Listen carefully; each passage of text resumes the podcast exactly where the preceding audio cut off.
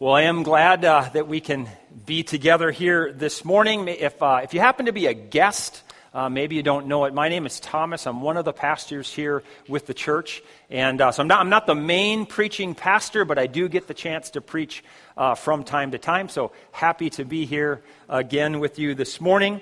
Um, and, and again, especially if you're a guest, welcome to you. Glad that you are here.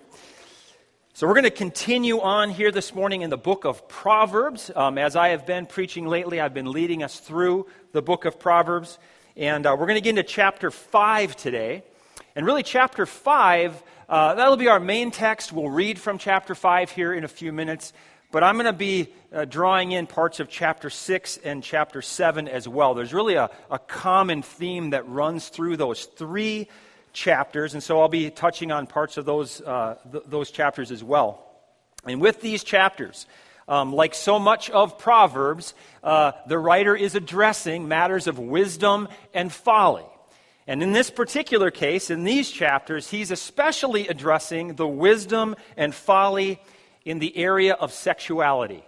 Wisdom and folly in that area. You know, God created us, and when He built us, He gave us drive and desire for sexual, for romantic intimacy, we can call it. He gave us desires and drive for that. He, he built that into us. And, and, and wisdom in these chapters is the, the right expression and the right pursuit of that desire for uh, romantic intimacy. There's a right uh, a right way, a wise way to pursue and express those things, and there's a wrong way, there's a foolish way to express those things. And that's the thrust of the teaching that we have here um, in these chapters. So uh, we'll go ahead and read here chapter 5. So if you have your Bibles, please turn to Proverbs chapter 5. If you happen not to have your Bible, uh, the words should be uh, on the screen behind me as we move through here. So this is Proverbs chapter 5. Here we go.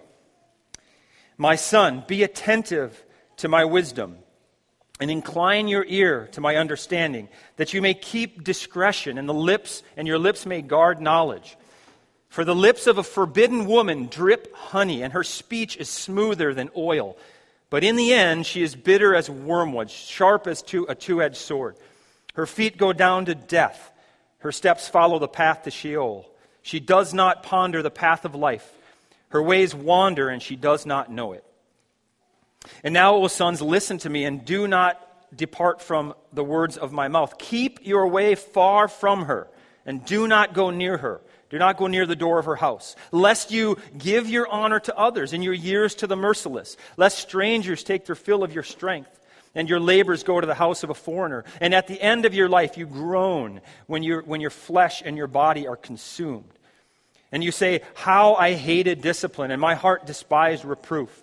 I did not listen to the voice of my teachers or incline my ear to, uh, to instructions or to my instructors. I am at the brink of utter ruin in the assembled congregation. Drink water from your own cistern, flowing water from your own well. Should, should your springs be scattered abroad, streams of water in the streets? Let them be for yourself alone, and not for strangers with you. Let your fountain be blessed, and rejoice with the wife of your youth, a lovely deer, a graceful doe. Let her breasts fill you at all time with delight. Be intoxicated always in her love. Why should you be intoxicated, my son, with a forbidden woman, and embrace the bosom, bosom of an adulteress? For man's ways are before the eyes of the Lord and he ponders all his paths. The iniquities of the wicked ensnare him, and he is held fast in the cords of sin. He dies for lack of discipline, and because of his great folly, he is led astray. Amen. All right, so two parts to this message here this morning. Um, uh, number one, I would call it romantic folly, and I'm being a bit euphemistic with that word romantic uh, romantic folly on the one hand and romantic wisdom on uh, the other hand. Okay, so first of all, romantic folly. Uh, what's the instruction here related to this foolishness? Okay, it's two things. Number one, it's to be aware that temptation to this immorality is really, really strong. Okay, and then number two, it's that being that being the case, stay far away from it. Don't even get close to the source of that temptation. This temptation is really, really strong. It can really have sort of a, a hypnotizing, very judgment impairing effect uh, in all of this. So, uh, chapter 5, verse 3, um, the writer says, The lips of a forbidden woman drip honey, and her speech is smoother than oil. Or chapter 7, verse 5, she has smooth words. Or 7, verse 10, she is wily of heart. Or 7, verse 21, with much seductive speech, she persuades him. And her smooth talk, or with her smooth talk, she compels him. So, dripping honey, smooth, wily, seductive, persuasive, compelling. This temptation is really, really powerful. And the wise counsel here is to say, know this. Okay, be aware of that. Know that. Uh, it, it, would be pure folly to think that somehow we are immune to this kind of temptation. The, the allure of this immorality is really, really powerful. Um, in, in chapter 5, verse 20, it's likened to being intoxicated. Uh, why be intoxicated, he says, my son, with the adulteress? So it's, it's, it's judgment impairing. It's, it's got a hypnotizing effect to it all. And so, again, know that. Take heed. You will face temptation to this kind of immorality as you walk through the world. Young men, young women, men, women, old men, old women. We will face this temptation when we face the world. And again, it would be utter folly to think that we are immune to uh, the seduction. And so, in light of that, then the second bit of instruction here is to, uh, to keep far away from it. Don't even go near this source of temptation. Don't even get close to it. So, chapter 5, verse 8 keep your way far from her, and do not go near the door of her house. Or, chapter 6, verse 27 Can a man carry fire next to his chest and his clothes not be burned?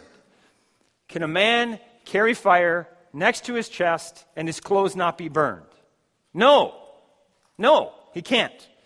So, so flirting with this kind of immorality, it's like playing with fire, as the, the popular saying goes. Man, fire is really good.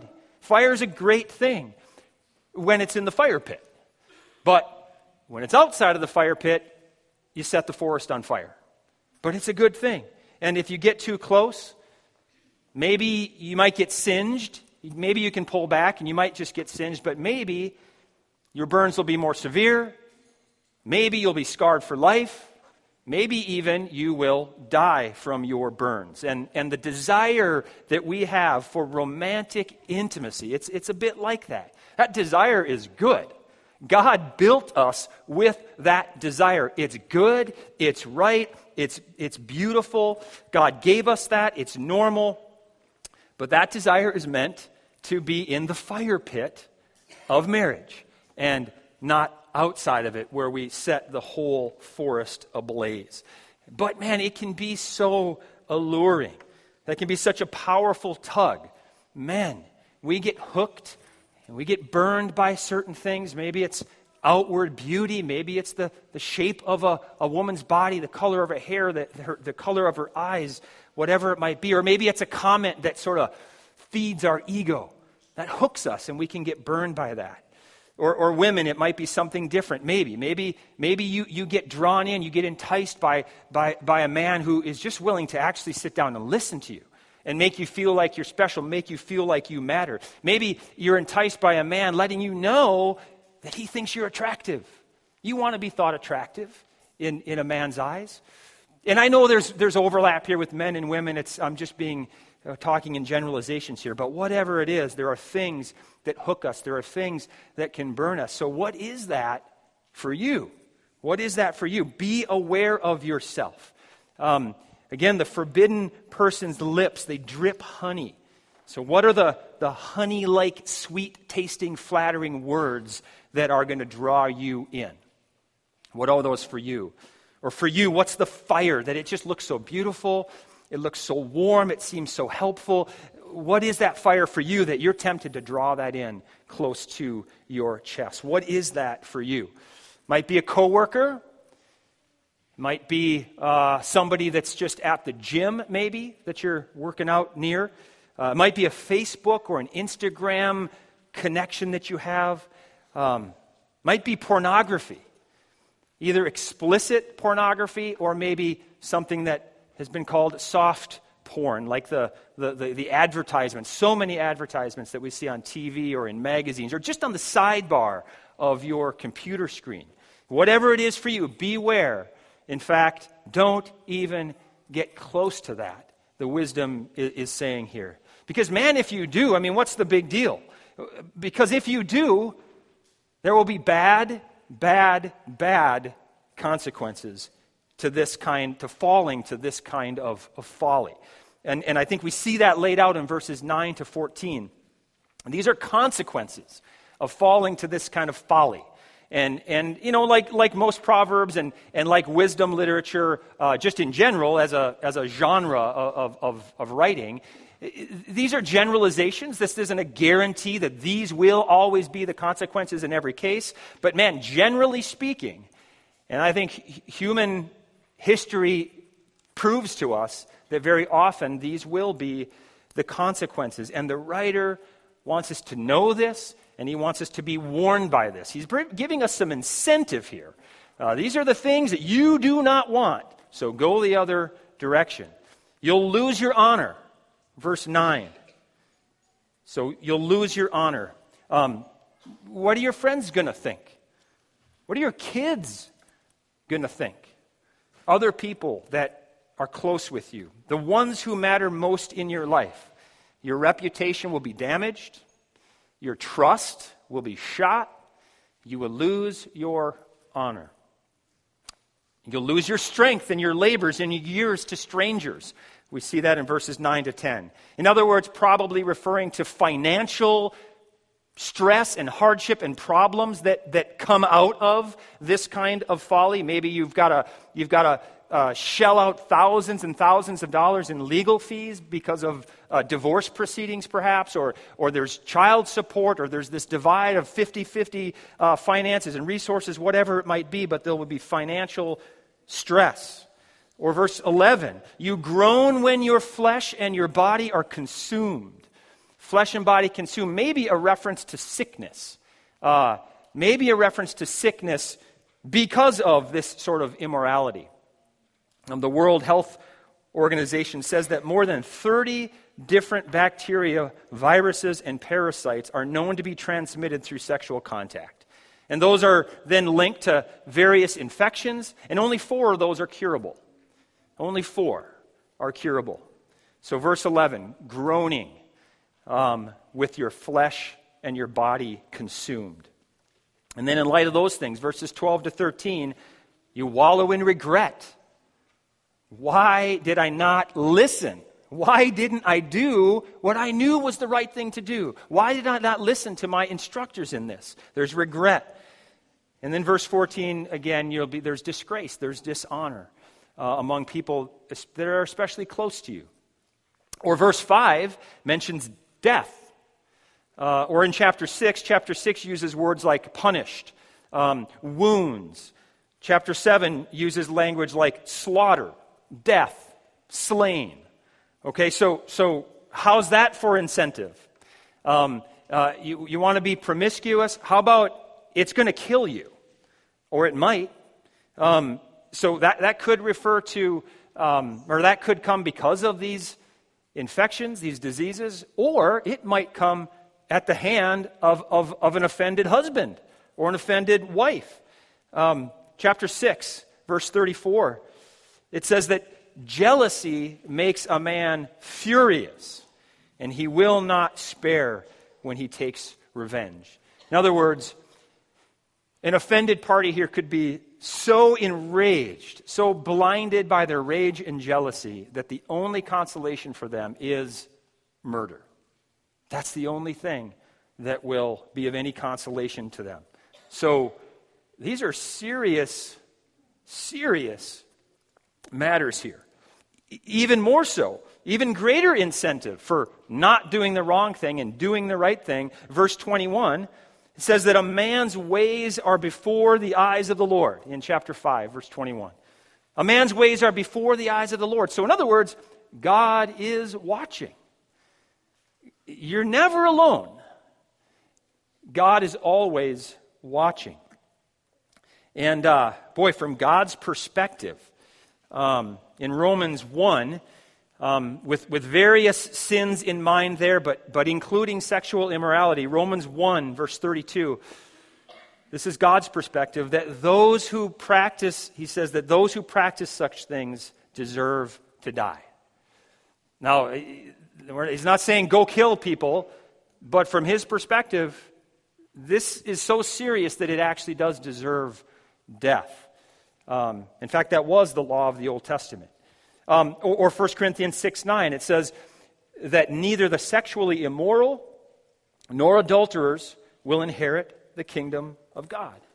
So these are just massively serious issues. This is literally life and death that's spelled out here in these chapters. Life and death, literally. And so that would be why uh, chapter 6, verse 32 would say, He who commits adultery lacks sense. Yeah, he lacks sense. He's an utter fool in the eyes of the writer here. Because you, you think of these con- consequences, you, in light of these consequences, we would have to just take complete leave of our senses to, to uh, engage in this stuff. But that's often what sin does it, it blinds us and it essentially makes us crazy.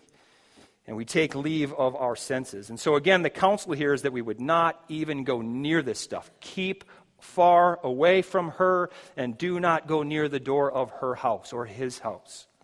So, consider um, what might that look like to, to go near the door of her house or his house?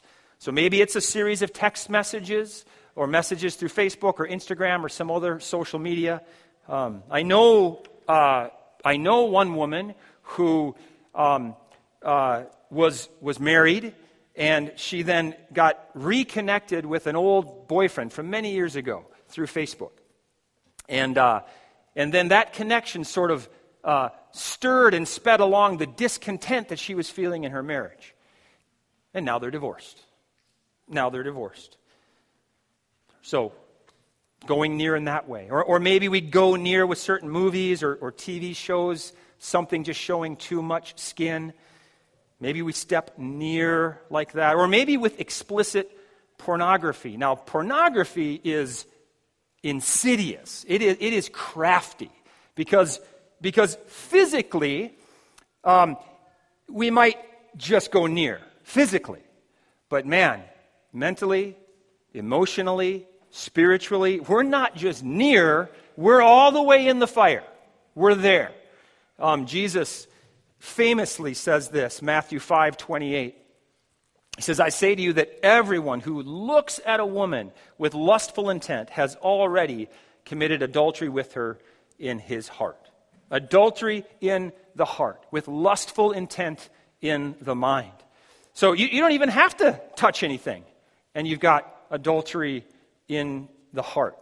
Um, man, or, or related to, to that, uh, the, the, the, lusting of the mind, what about going near in your thought life? Just uh, a fantasizing. You know, maybe somebody catches your eye, um, attractive. Okay, fine, fine, attractive, but it doesn't stop there. And, and you let your mind wander, think about the possibilities. One glance, two glance, three glances, and then you begin to massage those thoughts, okay? Beware of that, is the, is the wisdom and counsel here. Uh, Martin Luther, supposedly, uh, this was Martin Luther. He said, While you can't stop the birds from flying over your head, you can stop them from making nests in your hair. You can't stop the birds flying over your head, but you can stop them from making nests in your hair. And I think that's the force of uh, chapter 6, verse 25. Um, the writer says there, Do not desire her beauty in your heart and do not let her capture you with her eyelashes. So, so you, you, can't help, I mean, just stumbling into temptation. If you're going to live in the world, if you're going to go to work, if you're going to go to the grocery store, you're going to run into this stuff. Okay, but, but what do we do with it? Um, don't massage those immoral thoughts, those immoral desires. Don't let the, the bird, that bird, make a nest in your hair, so to speak. So to speak. Um, or you might go near um, by just sort of accepting the flirty advances of, of somebody at work or, or maybe at the gym. You know, you're thinking, hey, this is sweet. Um, it's harmless, it's innocent. You know, I just, it's just actually nice to get a little praise. It's, it's, I'm just sort of appreciating the, uh, the compliments, the, the flattery right now. Um, I, I, like that. Um, it's nice to be noticed. Um, but then, man, before you know it, you've got lusting in your heart. And it is a really short walk from lusting in your heart to full on physical adultery. It's a very, very short walk. And I think that's the force of of chapter 7, verse 23, where it says, There a bird rushes into a snare. He does not know that it will cost him his life. So it, there's food there. It looks good. It tastes good. It, it, it, feels good, and all these things. And, and, and, and suddenly, boom, snap, the snare goes, you're dead. It's that, it's that simple. It looks good. It tastes good. It feels good. I'm going to go get it.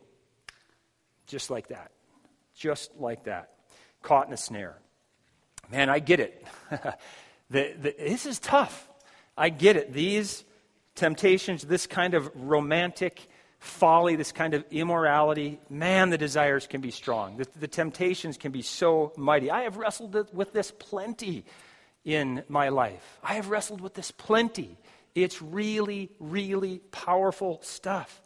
And, but the, the writer tells us how to resist it here, actually, and I'm thankful for that. Uh, he, he says how to resist these pressures. Again, first of all, he just says, don't go near it. Okay, we've, we've talked about that. Know what tempts you and fight then to steer clear of it. Okay? And then, but, but secondly, he says, he says, listen to him. Okay, so chapter 5, verses 1 and 2 again. My son, be attentive to my wisdom. Incline your ear to my understanding. Why? So that you may keep discretion. That, that's, a, that's a way to resist these things, is to listen to the wisdom and the instructive instruction that's here. Uh, and, and in other words, for us, that, that's, in other words, be attentive to the wisdom and to the understanding that we have in the Bible. Uh, the, the, Bible is God's voice to us, and He's giving us wisdom here. He's giving us instruction here to be like a flashlight uh, in, that, in that darkness or a flashlight along a dark path. Um, so, so be committed to regular reading and study of the Bible so you get His words, His wisdom, His instruction ringing in your head, at the front of your mind. Because listen, the more present and the more loud God's voice is in your head, the more muffled will be the voice of temptation.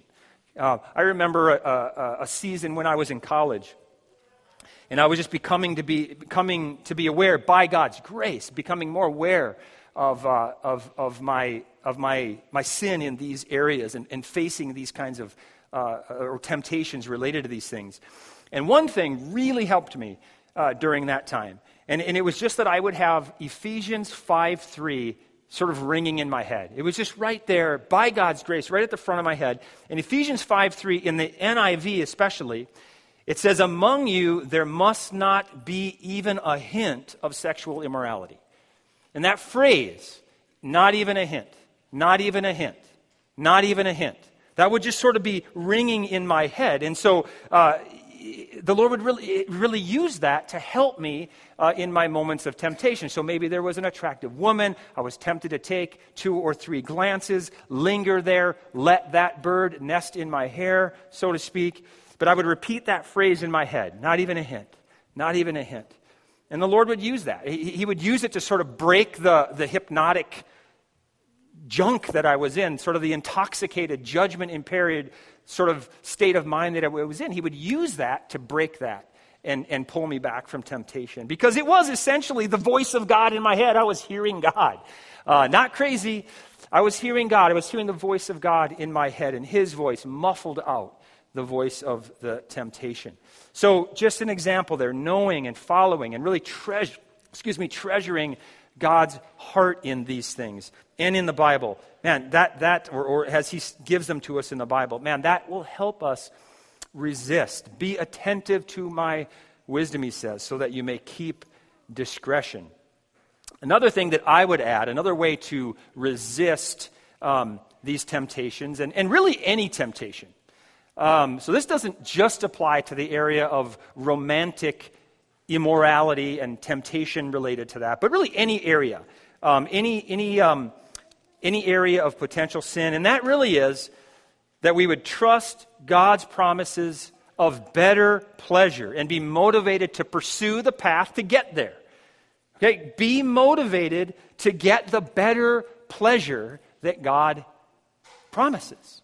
Be motivated by that. I mean, listen, the fact is that adultery, other forms of sexual immorality, it wouldn't be a problem if it wasn't pleasurable. It's a problem because it is pleasurable, because it feels good.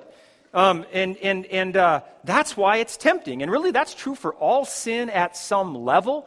I mean, at some level, we're tempted because there's some promise that if we do or don't do this thing, we're going to gain some sort of comfort, some sort of happiness, some sort of other satisfaction that we desire. That's why it's tempting. And that's why it's described as dripping honey. It's sweet to the taste. And romantic folly, again, it tastes, it smells, it sounds, it feels so good. That's why it's tempting. Um, uh, John Piper says that nobody sins out of duty. We only sin because it pleases, because it feels good. And so resist it. Um, to resist it, it's not a matter of simply trying to shut down our want to, but it's, but it's being transformed uh, to want and to pursue a better, more lasting uh, pleasure. Uh, so, John Piper says this um, he, he says that sanctification, being born again, does not consist in stop wanting to be happy. It consists in a whole new set of what makes you happy. And he says the solution to your sin problem is not the killing of want in your life, it's in glutting our want to in what gives the deepest and most enduring satisfaction. In other words, don't settle for fleeting pleasures. Yes, it's pleasure, but don't settle for it because it's fleeting. It's fleeting pleasure. But fill yourself rather with a superior pleasure that's lasting, that's, that's deep. And, and the more near, in a more near term sense, that deeper, more enduring satisfaction, that can be found that's intended to be found in the romantic wisdom of these uh, chapters, namely romantic intimacy in the husband wife union. And uh, we'll, we'll, we'll talk about that here in a few minutes. But more ultimate than that, there is actually something that's more lasting, more fulfilling than even marital, marital intimacy. And that's something that God actually promises us in eternity with Him, with His people forever. And it's amazing. There is actually a reward for enduring faithfulness to following God's ways. God promises us reward for enduring in his ways. Um, Hebrews 11, verse 6 says, Whoever would draw near to God must believe that he exists and that he rewards those who seek him. He rewards those who seek him. And, and with that in mind, um, I think Romans 2 speaks to this. So, Romans 2, uh, verse 6 and following, it says that God will render to each one according to his works. To those who by patience and well doing seek for glory and honor and immortality, he will give eternal life. But for those who are self seeking and do not obey the truth, but obey unrighteousness, there will be wrath and fury. And so, with patience in well doing, there's reward. There's eternal life filled with glory and honor and immortality. And we, we don't know probably what exactly that entails, but whatever it is, it's amazing enough to use words like glory and honor and immortality. That's pretty amazing. Whatever it is, it's really, really good. That's promised to us. The Bible talks like this because God, I believe, wants us to want these things. He wants us to want this glory, this honor, this immortality. Uh, and, and, and, and, and, and he wants us to believe that, that not only just that he exists, but he's a God who is willing to reward us for following him, for seeking him in these ways.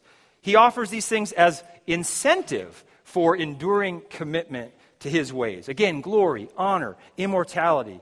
These things as reward in this context for enduring in faithfulness in God's ways related to romantic wisdom and folly, human sexuality. And so, again, another way that we would resist this temptation is that we would choose uh, to pursue a greater pleasure. Fight pleasure with pleasure, uh, we might say. And so that, that's romantic folly, okay? That part, folly. Um, and that is, in a nutshell, it is craving, or rather caving in to the temptation uh, to pursue and express romantic intimacy outside of the union of a husband and a wife. Now, the flip side of that is romantic wisdom. Okay? Romantic wisdom. There's wisdom here. And you see that especially in verses 15 to 19. So look at those verses again.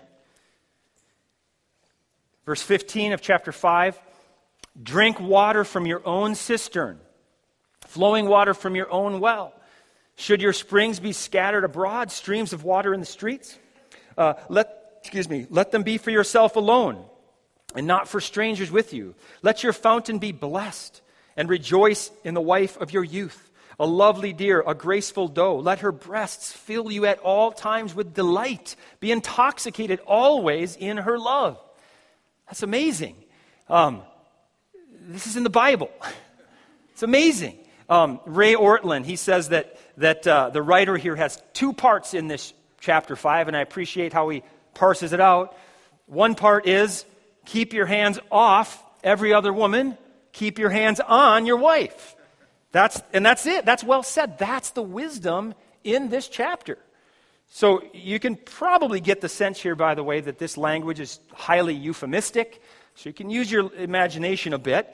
Um, euphemism here for various aspects of what's going on in the bedroom, so to speak. The marriage bedroom. Drinking water.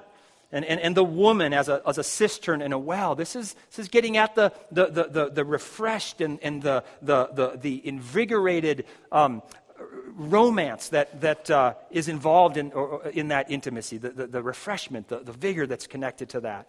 Um, also, uh, one commentator points out that cisterns and wells were private property as opposed to streets and public squares where those were public spaces.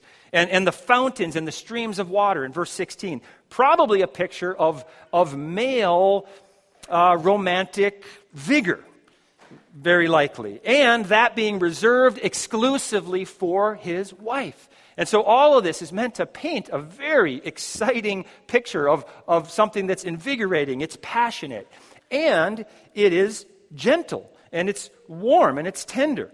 Um, I think you get that language with the wife as a lovely doe, as a graceful deer.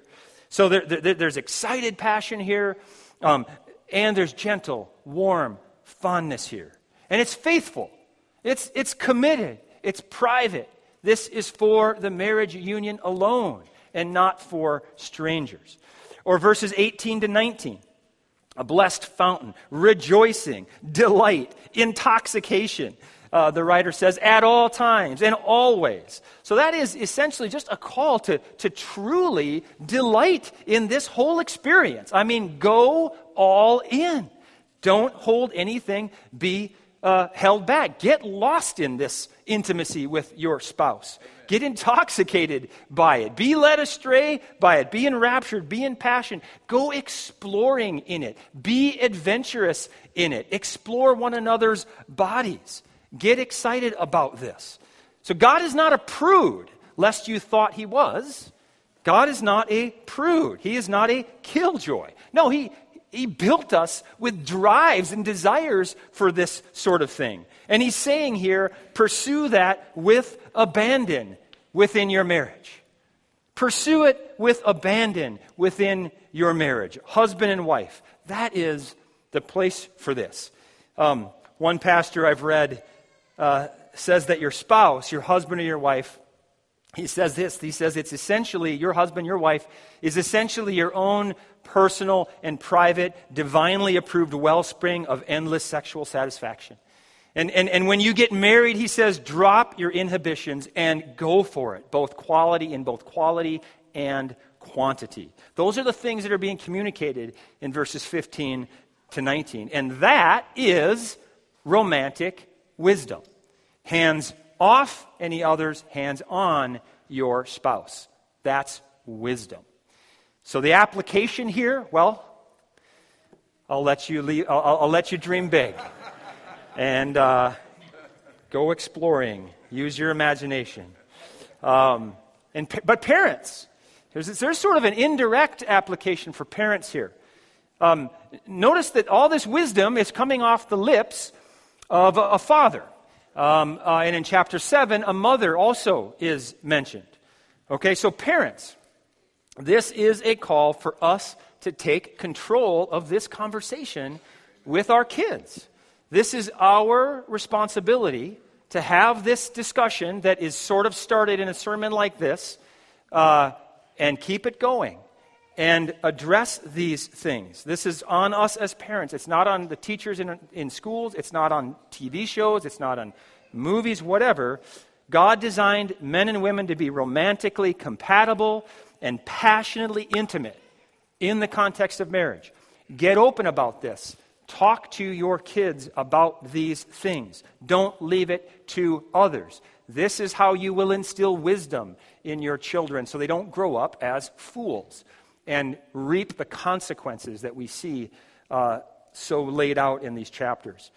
And you know, and the wisdom here in these chapters, romantic wisdom, um, like all of wisdom, it points us to Jesus. It points us to our Lord Jesus. You know, really, um, that picture of romantic, married intimacy, um, with all of the euphemisms there in, in verses 15 to 19, Really, that is a picture of God's passionate love for us who are in Christ. That's a, a picture of His passionate love for us who are in Christ. Um, now, now, I, don't, I don't believe that God's love, is, love for us is, is erotic, let's say, but I, but I think we need a picture like that in order to grasp just how deep and passionate God's love is, just how vigorous God's love is for his people in Christ. And one of the ways that he helps us to grasp the depth of that passion is to give us erotic experiences in marriage. It's one of the ways that he helps us grasp his love for us. Marriage is. Um, it, marriage is amazing. Marriage is this picture. Just in itself, it's meant to display the gospel of God's love. It's meant to be a billboard of, of His love. A woman united to a man, united together, picturing God united to his people in Christ. And in our marriages, we're, we're going to show that um, just generally when we're unified and when we're loving in general ways, but most especially and most acutely, we'll demonstrate that. We will, we will feel that in the, the acts of this uh, romance that are described here. In our enjoyed, passionate, fond, gentle, invigorating romantic intimacy. We will feel most acutely God's love for us in that. We will demonstrate that uh, most acutely to one another in marriage, to the angels and demons, perhaps, the spiritual world that are, that are, that are watching us. And, uh, and so, you know, for all of us who have fallen into foolishness in this area, uh, and I guess probably every single one of us in this room has at one time or another fallen in to foolishness, folly in these areas. Um, and, and for us, man, the very thing that marriage is intended to reflect, even though we might reflect it poorly at times, the very thing that it's meant to reflect is our hope. That is our hope. The Bible says that it was because of the great love with which He loved us, that through faith in Jesus, through faith in what Jesus did on that cross, dying the death that we deserve. Remember, these things deserve death. Jesus died the death that we deserve because of our immorality. And he rose from the dead to get victory over those things. And so now, trusting him, you can be forgiven. You can be accepted. You can be filled fresh with the Holy Spirit to empower you, to be, for God to be close to you, and for you, again, to be empowered to, to, to get up, to start again, and, and be wise. You can do that by God's grace uh, because of His love. And that will magnify Him, that will glorify Him, that will show Him to be an amazing, loving, gracious, powerful, faithful God. Um, and just as we persevere in that wisdom over our lifetime, there is great reward that is ahead for us. And it is the glory and the honor and the immortality that we will experience with Jesus and with his people forever. Let's pray. Um, Lord, do help us. Help us to run to wisdom, romantic wisdom. Help us to run away from romantic folly. But again, run after wisdom, run after romantic wisdom with abandon. Help us to do that. Lord, give us, I mean, th- this chapter is about wisdom and folly. And so I just simply ask that you give us wisdom, that you would help us to have insight and discernment and discretion and understanding related to all of these matters. Because we want to please you in these things. We want to honor you in these things. We want to find deep delight in these things and in that glorify you. So help us to do that, I pray. In Jesus' name, amen.